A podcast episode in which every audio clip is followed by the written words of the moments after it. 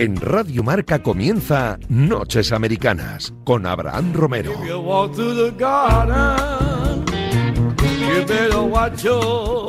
Madrugada del martes 18 de enero. Bienvenidos a un nuevo vuelo transoceánico en los estudios centrales de la Radio del Deporte. Esta semana, una semana más con NBA y NFL. En la mejor liga de baloncesto del mundo habrá que hablar de la actualidad de los últimos 7 días, de ese All-Star que está cada día más cerca y de algunos rumores de traspaso que hay en la competición. Además, NFL, fútbol americano. Tenemos ya equipos preparados para la ronda divisional. Quedan menos semanas, menos partidos, menos rondas, menos eliminatorias para esa Super Bowl de febrero. Estarán por aquí Andrés Monge, Fernando Calas y Pepe Rodríguez. Yo soy Abraham Romero, escuchan Radio Marca. Comienza un nuevo Noches Americanas.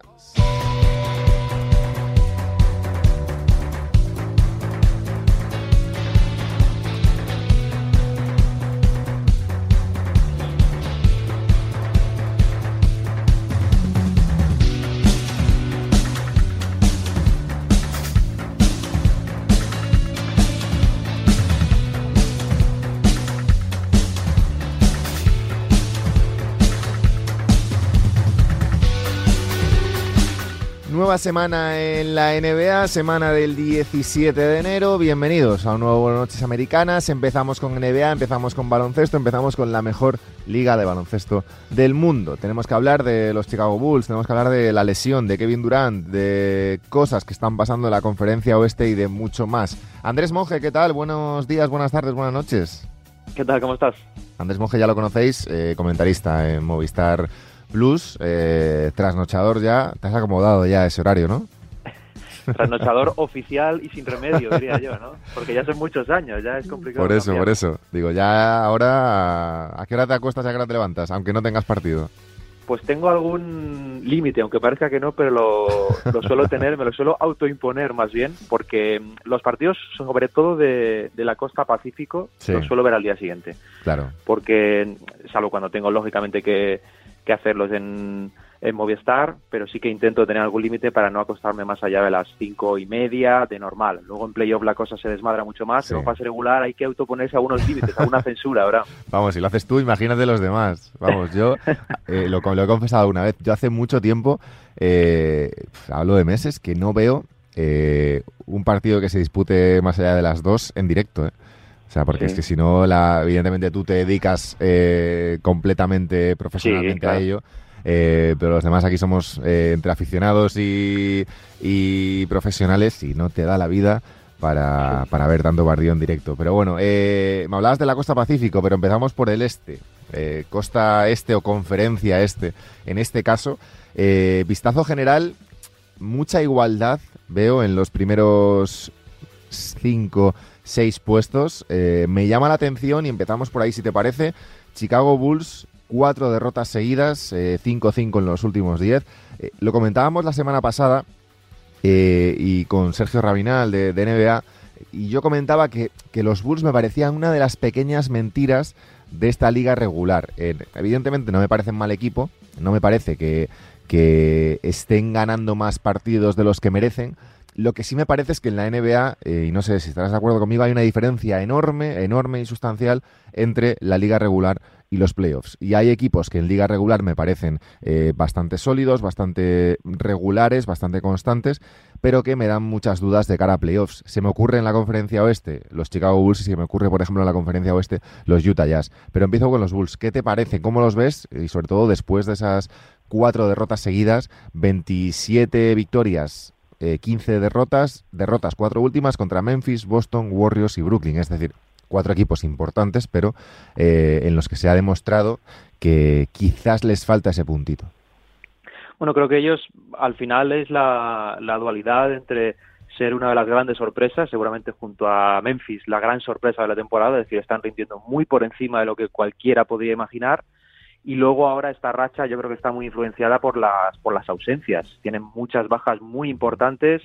Están sin Zach LaVine, han estado sin Lonzo Ball, sin Caruso, sin Javonte Green. Es decir, una buena parte de la rotación. Hay algunos otros jugadores fuera a más largo plazo, como Patrick Williams, sí, como Derrick Jones incluso. Es decir, creo que se les ha ido buena parte de la rotación y no tienen tanto fondo de armario como para competir ante equipos como los que has citado, ¿no? Que sí vienen en dinámicas positivas. Y bueno, se les ha juntado un poco eso para tener esa mala racha, ¿no? Pero aún así siguen muy arriba y yo creo que perder 4 partidos seguidos y seguir líder de conferencia habla muy bien también de los Bulls. Sí, es cierto que luego los playoffs son otra cosa. Sí. Luego el playoff, el estilo cambia, el arbitraje cambia y la forma de jugar y de ganar las ventajas, el mismatch cobra muchísimo peso y los Bulls van a tener que acostumbrarse a ello. Pero yo creo que se están ganando estar al menos en el top 4, porque vemos que la diferencia en el top 4, top 5 es mínima, ¿no? Sí. Son dos partidos y medio, tienes una mala racha y te caes, tienes una buena y subes. Bueno, yo creo que son una de las grandes historias, quizás por encima de lo esperado incluso, pero creo que su técnico está haciendo un gran trabajo, ¿no? Contaba Billy Donovan hace unos días que lo que le gustaría de verdad, que lo que le pedía a 2022 es tener a su plantilla sana, ¿no? Y creo que esto resume muy bien la situación de los Bulls, porque no están pudiendo tener la rotación. Cuando han estado sanos, creo que se han comportado como un equipo de élite. Sí, Billy Donovan además, bueno, pasado en los Thunder, buen trabajo en los Thunder, aunque siempre como que se le ha pedido más, pero a mí me está sorprendiendo y para bien el trabajo que está realizando en Chicago. Insisto, para bien y mucho, porque no me esperaba quizás este nivel pese a los fichajes y pese a las llegadas. Me hablabas de la gran sorpresa. Veo el top 4, por ejemplo, de la conferencia este y veo a Chicago, veo a Miami, veo a Brooklyn, que es algo que esperábamos todos, y veo a Cleveland. Quiero decir, nos dicen este top 4 en agosto, septiembre y nos llevamos las manos a la cabeza. Sí, es para no creer. Lo de los Cavs y lo de los Bulls es para no creer, tampoco podemos intuir el caso Simmons. Filadelfia va un poquito hacia arriba también, pero sí, estos dos equipos, Cleveland y Chicago, están haciendo temporadones. Además, los dos tienen mucho mérito, Abraham, porque uno es una apuesta muy ambiciosa y yo creo que cuesta mucho más de lo que parece ir adaptando piezas, y los Bulls lo han hecho como si nada, es decir, han metido a Alonso, han metido a DeRozan, han metido a Caruso y las cosas han evolucionado de forma orgánica, me parece de un gran mérito. Y luego los Cavs, que se han ido sobreponiendo a graves bajas, ¿no? La de Colin Sexton era muy importante en su día, no pasó nada, seguían ganando, se lesiona a Ricky, que era un jugador vital también, y han seguido ganando, ¿no? Me parece extraordinario lo que está haciendo Bickerstaff también, les ha funcionado muy bien lo del Big Ball. Es cierto que tiene un poquito de asterisco porque son grandes atletas. Ivan Mobley me parece un cañón espectacular de jugador y lo flexibiliza todo, pero tiene un mérito brutal lo que están haciendo estos dos equipos. Sí. Sí, no, y quizás aprovechando, Abraham, lo que, bueno, pues quizás a Milwaukee, ¿no? A equipos como Brooklyn, pues la fase regular no es que le dé igual, pero va un poco en segundo plano. Claro, va un poco en esa inercia de cara a playoffs, ¿no? Sobre todo los Nets, que han pasado por muchas lesiones, que ahora está Kevin Durant lesionado un mes, que yo pensaba que iba a ser más grave viendo la acción, que se le tira un poco la rodilla hacia atrás, pero me centro en eso de los cables que me comentabas, porque era uno de los temas que tenía pendiente. Hemos pasado de ese small ball de San Antonio en su momento, de los Warriors en su momento, explotándolo al máximo con Draymond Green de 5, a unos Cavaliers que te juntan a Mobley, a Markkanen, a Allen, en un quinteto con Garland y Okoro, que bueno, Garland es bajito, Okoro tiene mucho físico, pero te juntan ahí a 3-4 grandes a veces. Dices tú que son muy atletas, evidentemente, pero esto cambia un poquito la dinámica, ¿no? Y yo creo que es un cambio o un esquema que no nos esperábamos demasiado los periodistas y aficionados en este momento de la NBA en la que va todo hacia el triple.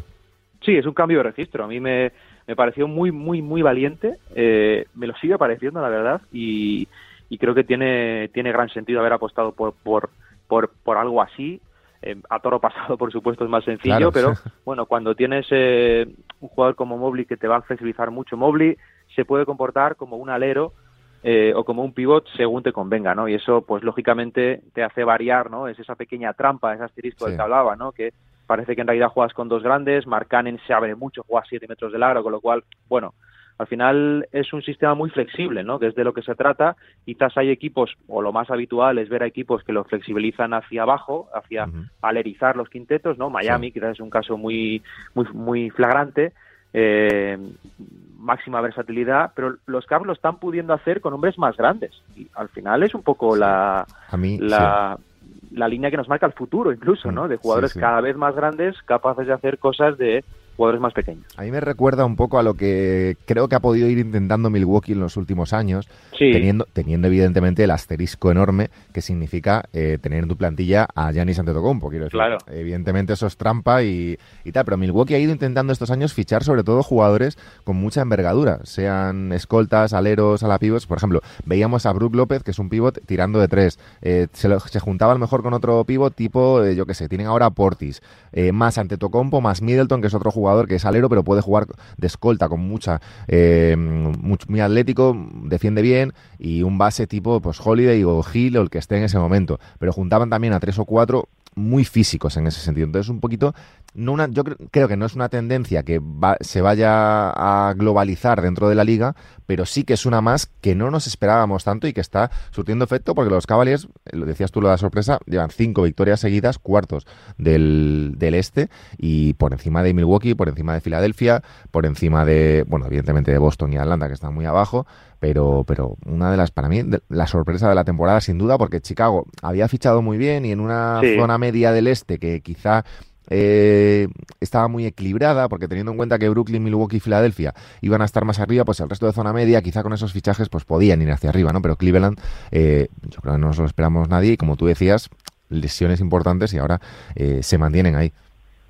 Sí, es una época, fíjate, bonita. Esto lo ha reconocido en alguna ocasión P.J. Tucker, que creo que es un jugador que define muy bien también esta era, porque P.J. Tucker hace 20 años probablemente no hubiera tenido sitio en la liga, porque no era ni un 3, ni un 4, es decir, bueno, no se aprovechaban sus virtudes, y en esta era es un comodín que yo creo que cualquier equipo querría tener, ¿no? Y va un poco en la línea esa de ser muy versátil, de ser capaz de defender cualquier tipo de posición, de crear el mismatch o de anularlo. Bueno, al final este tipo de jugadores que tiene mucho éxito es vital en los Bucks cuando llega, y seguramente lo vaya a ser en playoff con Miami. Yo creo que sí que hay equipos que lógicamente están más diseñados para competir en playoff. Miami me parece el caso más evidente de esto. Miami está haciendo una buena fase regular, creo que sigue bajo el radar, pero en playoff me parece que va a ser un ogro, y bueno, pues hay casos que sí que inciden más en fase regular, claro, y que aún así siguen siendo sorpresas, ¿no? Los Cavs no nos los esperábamos ahí tan arriba, no nos los esperábamos con los problemas que están teniendo, pero creo que están desarrollando muy bien lo que tienen, y jugadores como Garland, al que creo que le ha venido muy bien, entre comillas, a nivel individual, tanto la lesión de Sexton como la labor de mentor que ha hecho Ricky sobre él, y bueno, pues perfiles como Jarrett Allen, como Mobley, creo que los están desarrollando muy bien. Y luego, siguiendo en esos Cavaliers, la llegada de Calderón, que llega un poco como consejero de la franquicia, deja el sindicato de jugadores, si no me equivoco, porque hablo de memoria ahora mismo, primer español en llegar a la directiva de una franquicia NBA, si no me equivoco, insisto, por lo menos un exjugador seguro, quizá en el futuro podremos ver a lo mejor a Pau o a alguien más. ¿Qué te parece la llegada de Calderón? Pues muy interesante para las dos partes, ¿no? Para Calderón siempre ha sido una mente muy muy inquieta, aparte de muy lúcida, y bueno, pues al final yo tenía mucha curiosidad también por ver sobre dónde iba a encaminar su futuro profesional una vez se retirase, porque me parece un tipo con mucho que aportar y muy respetado en Estados Unidos a nivel de gerencias, de banquillos, de clarividencia, ¿no? Y para los Cavs, pues es una gran decisión, ¿no? Tener un tipo que tiene esa experiencia, esa lucidez, además teniendo a Ricky, pues tiene mucho más sentido. Bueno, me parece una gran decisión por parte de los Cavs. Sumar talento, sumar inteligencia, experiencia siempre va a ser útil. Y a Calderón, pues yo creo que le ha apetecido este reto, como le van a apetecer muchos otros. Tengo la sensación de que va a ir probando cosas nuevas, porque me da la sensación de que es un tipo al que le apetece ir descubriendo muchas otras cosas. Bueno, quizás su efecto no se vaya a traducir mucho en pista de momento, pero creo que de puertas adentro va a ser un hombre importante por su experiencia, sobre todo. Sí, yo creo que es un poco trasladar a las oficinas, por así decirlo, el trabajo que él realizó en los últimos años como jugador, ¿no? Un poco. Exacto. No profesor, pero bueno, el cargo que tiene, que es consejero de la franquicia, pues si antes era consejero de la plantilla, digamos, siendo veterano, ayudando a los jóvenes y demás, pues lo va a realizar ahora de una forma oficial, yo creo, y será un poquito pues nexo también entre el vestuario y gente de la directiva, y bueno, consejero en ese sentido, que creo que es un papel que él ha realizado muy bien en sus últimos años como jugador. Hablábamos de Filadelfia también, Andrés. Queda ahí la incógnita de Ben Simmons. Para mí los Sixers de verdad son una de las sorpresas de la temporada por todo esto. Quiero decir, están sin un jugador vital, sin un All-Star y sin un jugador que, depende del traspaso que llegue a haber, va a cambiar para mí el segundo tramo de temporada de NBA. Estamos hablando de Ben Simmons, evidentemente All-Star. Ben Simmons, si se queda en Filadelfia y termina jugando, es un punch a la plantilla espectacular. Ben Simmons, si se va de Filadelfia y llega a un equipo que aspire a playoffs, es un cambio de registro brutal en la segunda parte de la temporada de NBA. Repito, si llega a un equipo con aspiraciones, porque yo creo que hemos olvidado un poquito el jugador que es, pero es un jugador que, más allá del tema del tiro, es completamente diferencial en ambos lados de la pista.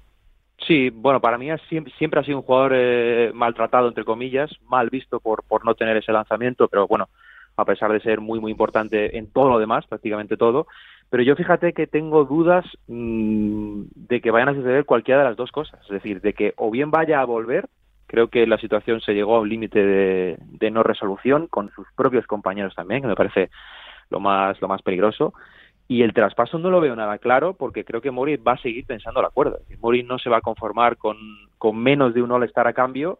Y yo creo que las franquicias, en estos momentos al menos, salvo alguna urgencia de ultimísima hora, creo que no están dispuestas a apretar el gatillo por un jugador que posiblemente no quiera jugar donde le manden. Claro. Es decir, es que él autoimpuso también sus destinos. Es una situación muy complicada. Yo creo que quizás en verano se pueda resolver, pero tengo dudas de que lo haga a corto plazo. Y los Sixers, por lo que han ido filtrando, me da la sensación de que están asumiendo que van a tener que disputar esta temporada sin Simmons, lo cual me parece un caso gravísimo. Claro, ¿no? Es que yo creo que sí.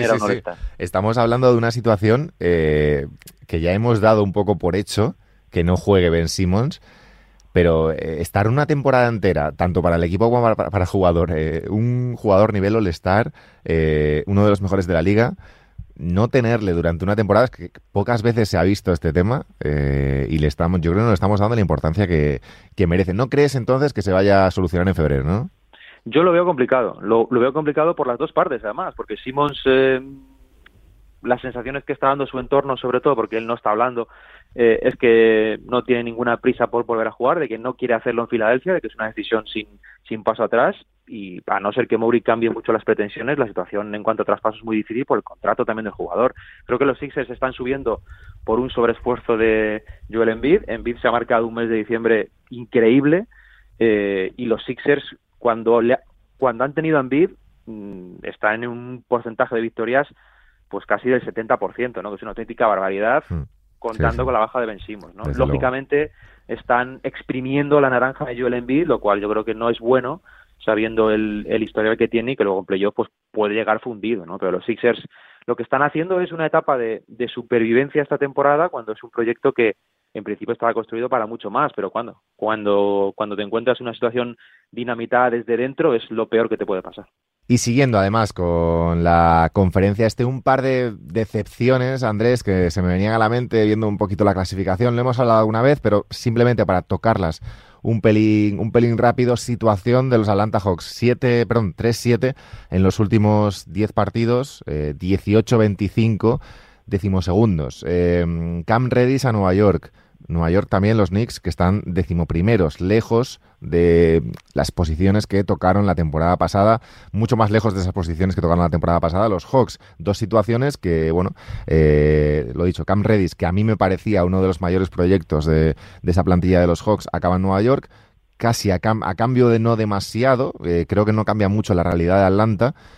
Sí que creo que si en Nueva York sale bien el tema, es un jugador con muchísimo potencial. ¿Qué te parece el traspaso y qué te parece un poco la situación de ambos equipos? Bueno, para los Knicks efectivamente el traspaso es mucho más ambicioso a corto plazo. Atlanta, hubo unas declaraciones hace poco de su general manager diciendo que quizás se habían equivocado dándole dinero a todos, ¿no? Es decir, manteniendo a todo el núcleo, lo cual es algo que se suele hacer cuando tu equipo tiene éxito, ¿no? Bueno, yo creo que no va a ser el último traspaso que va a haber en Atlanta Hawks. Están sonando varios más. Van a agitar la plantilla, pero para mí el problema no es de jugadores, porque con estos jugadores hicieron lo que hicieron el curso pasado, sino es de que es un equipo que ha perdido por completo el ritmo y sobre todo el deseo defensivo. Un equipo que está defendiendo a un nivel muy por debajo de lo normal y a años luz de lo del año pasado, ¿no? Ellos cuando cambian de registro el curso pasado no es simplemente porque suba McMillan al puesto de técnico jefe, sino porque se ponen a defender de verdad. Y cuando defiende se nota mucho, y los Hawks pues son un equipo muy polarizado, con un ataque extraordinario, top 5 toda la liga, pero claro, una de las 2-3 peores defensas de la liga, y así es muy difícil, ¿no? Si no tienes consistencia tras competir. Si se ponen a defender seguramente suban, porque es una gran plantilla, pero es que se está creando una brecha que es peligrosa, ¿no?, para esta segunda parte. Sí. Y los Knicks pues les pasa algo parecido. Los Knicks han bajado varios escalones defensivos, no tantos como Atlanta, pero claro, de ser una de las 2-3 mejores defensas de la liga, pues han pasado a estar en la media aproximadamente, ¿no? Y eso se nota. Bueno, también se han recuperado algunas malas tendencias de Randle. Randle está jugando peor que el año pasado, está haciendo cosas más raras y, bueno, pues al final es normal. En un que está muy apretado, los Knicks, bueno, no están realmente lejos del séptimo, del octavo, ¿no? Creo que el objetivo va a ser meterse en play-in, pero sí es cierto que es difícil llegar a lo que vimos el curso pasado. Sí, sobre todo, a ver, el tema de Atlanta, yo creo que cometerían un error si tienen demasiada prisa. Es verdad que lo del año pasado fue, pues quizá el año pasado subieron un par de escalones antes de lo que deberían haber subido, no sé si me explico, que llegas al final a una situación en la que pues sumas rondas, sumas eliminatorias y llegas más lejos de lo que tenías pensado y te entra la ansiedad de volver a repetir esa situación. Y quizá tienen una plantilla, lo que tú decías, tiene una plantilla con muchísimo talento, para mí, si no la mejor, una de las mejores plantillas jóvenes de la liga. Juntan a un par de All-Stars con muchos jugadores de rol muy interesantes como Hunter o como era Reddish, y creo que cometería un error si hay más traspasos de jugadores importantes. Estaba ahí el tema de John Collins, que bueno, quizá hay jugadores en el mercado, se me ocurrían la semana pasada Sabonis o Turner, más Sabonis, porque Turner para eso ya está a capela, pero cambiar un poquito esas piezas, pero no tirar, con un poco entre comillas, tirar por la borda a jugadores tipo Reddish que sí que tienen un potencial muy muy claro y que pueden explotar en otro equipo.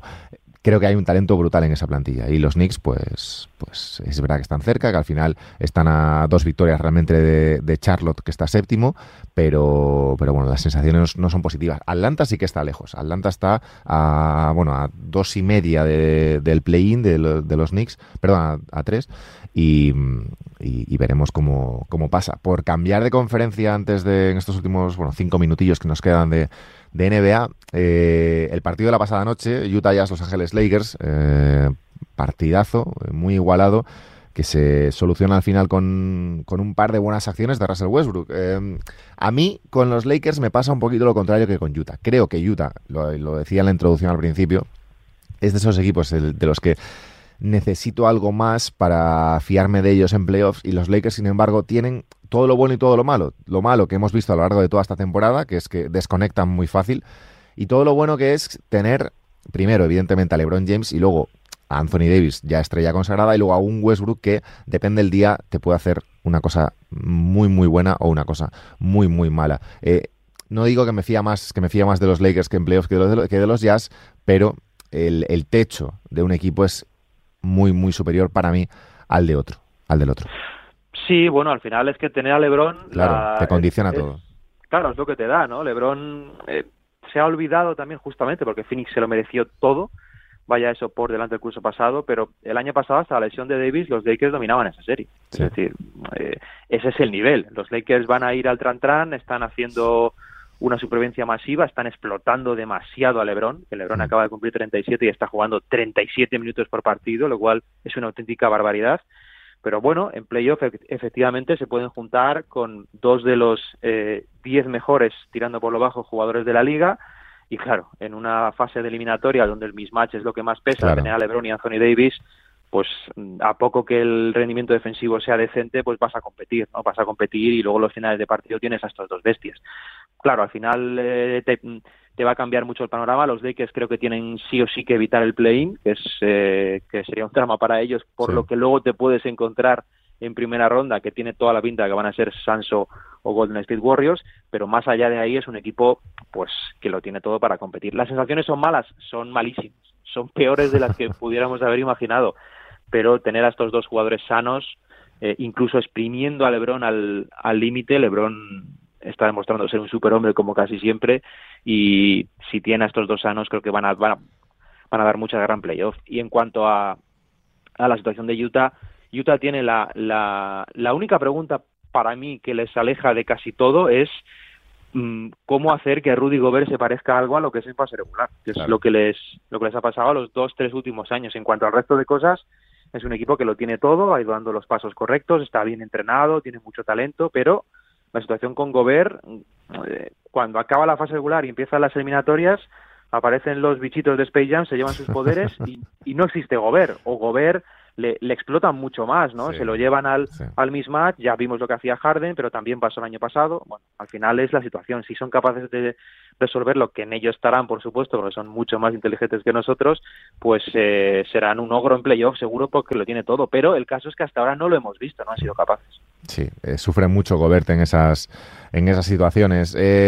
Si hace un par de años, 3 o 4, jugamos un poco al NBA 2K y cogemos dos equipos medianamente jóvenes que en un par de años puedan estar arriba, seguramente nos salieran Memphis y Dallas, 3º y 5º del oeste, cambiando un poquito el panorama de la conferencia, yo creo. En los últimos años pues siempre habían estado por ahí Lakers, Clippers, Blazers, incluso Spurs, por supuesto, equipos que ahora, Rockets evidentemente, aunque ya han pasado tiempo desde la salida de Harden y demás, pero bueno, ha cambiado un poquito, yo creo, el panorama de la conferencia, ¿no? Nos encontramos ya equipos jóvenes, Denver evidentemente que ya lleva un par de años ahí, pero sobre todo en el caso de Memphis especialmente, luego Dallas, que ha tenido ya años de estar ahí en la zona media, pero esos Grizzlies con 31-15 y esos Mavericks con 25-19, no sé si te fías de ellos de cara a unos playoffs en los que, bueno, hemos visto ya a Doncic y hemos visto lo que puede hacer, pero no hemos visto a Ja Morant. Ja Morant, que además con casi total seguridad debutará en su primer All-Star, si no hay una gran sorpresa o una gran injusticia, porque yo creo que lo merece. Sí, bueno, al final yo creo que es pronto para ambos. Quizás en Dallas quieren correr un poquito más, ¿no? Decías el caso de Atlanta, me parece muy útil esa reflexión para muchos casos, ¿no? Hay proyectos que se ven arriba, quieren correr y es un error correr, ¿no? Sí. Dallas, lógicamente, se encuentra a un prodigio generacional y no es que quiera correr, es que casi tiene la obligación de correr para estar a la altura, ¿no? Entonces, pues al final es un conflicto, porque si lo de Porzingis no te sale bien, pues... Bueno, al final es una situación en la que ellos... no tienen mimbres para llegar muy lejos, es decir, salvo que Doncic haga algo increíble o el resto de un paso adelante, ¿no? Veamos la mejor versión de todos a la vez, de Hardaway, de Porzingis. Creo que Dallas es un equipo justo para llegar a playoff, pelear en primera ronda, pero luego ya en unas hipotéticas semis me cuesta verles ganando, por ejemplo, a Suns o a Warriors, me cuesta mucho, ¿no? Y en cuanto a Memphis para mí es el mejor proyecto joven construido de la liga. Están haciendo todo bien, están eligiendo gente abajo en primera ronda, incluso en segunda ronda, la están desarrollando a un nivel extraordinario, hay muchos casos, casi todos, y bueno, me parece que lo están haciendo todo, ¿no? Correr es un problema para estos proyectos, creo que hay casos infinidad de que lo demuestran, que lo avalan, pero sí que es cierto que se van a meter en playoff y a partir de ahí soñar. No tienen ningún tipo de presión los Grizzlies, uh-huh, y su temporada, aunque cayese en primera ronda, va a ser un auténtico éxito, ¿no? Por lo que están haciendo y lo que están construyendo, sobre todo con un equipo, hay que recordar, es la segunda plantilla más joven de la liga. Sí, y, es bueno, una barbaridad. Es un auténtico espectáculo lo que están haciendo. Sin Ja Morant han ganado más partidos que con Ja Morant, es decir, es una barbaridad cómo están de bien entrenados y de jugando a baloncesto, es una auténtica... Sí. Y la elección, por ejemplo, de Desmond Bane, que es una de las grandes sorpresas de la temporada, que es un jugador que al final pues cae de pie en un contexto, cae de pie en una situación, y cae de pie como otros no caen bien en otras circunstancias, aunque sean elegidos más arriba en el draft. Es una de esas... Bueno, hay que saber también a quién eliges y sobre todo dónde caen los jugadores y cómo caen, qué minutos les das y qué situaciones. Así que, bueno, veremos cómo avanza el tema de los Grizzlies, veremos cómo avanza todo en los próximos 7 días. Andrés Monge, mil gracias, amigo, y cuídate mucho. Te seguimos viendo en Movistar Plus. Un placer. Un abrazo. Un abrazo, cuídate. Nosotros nos vamos a hablar un poquito de fútbol americano, de NFL.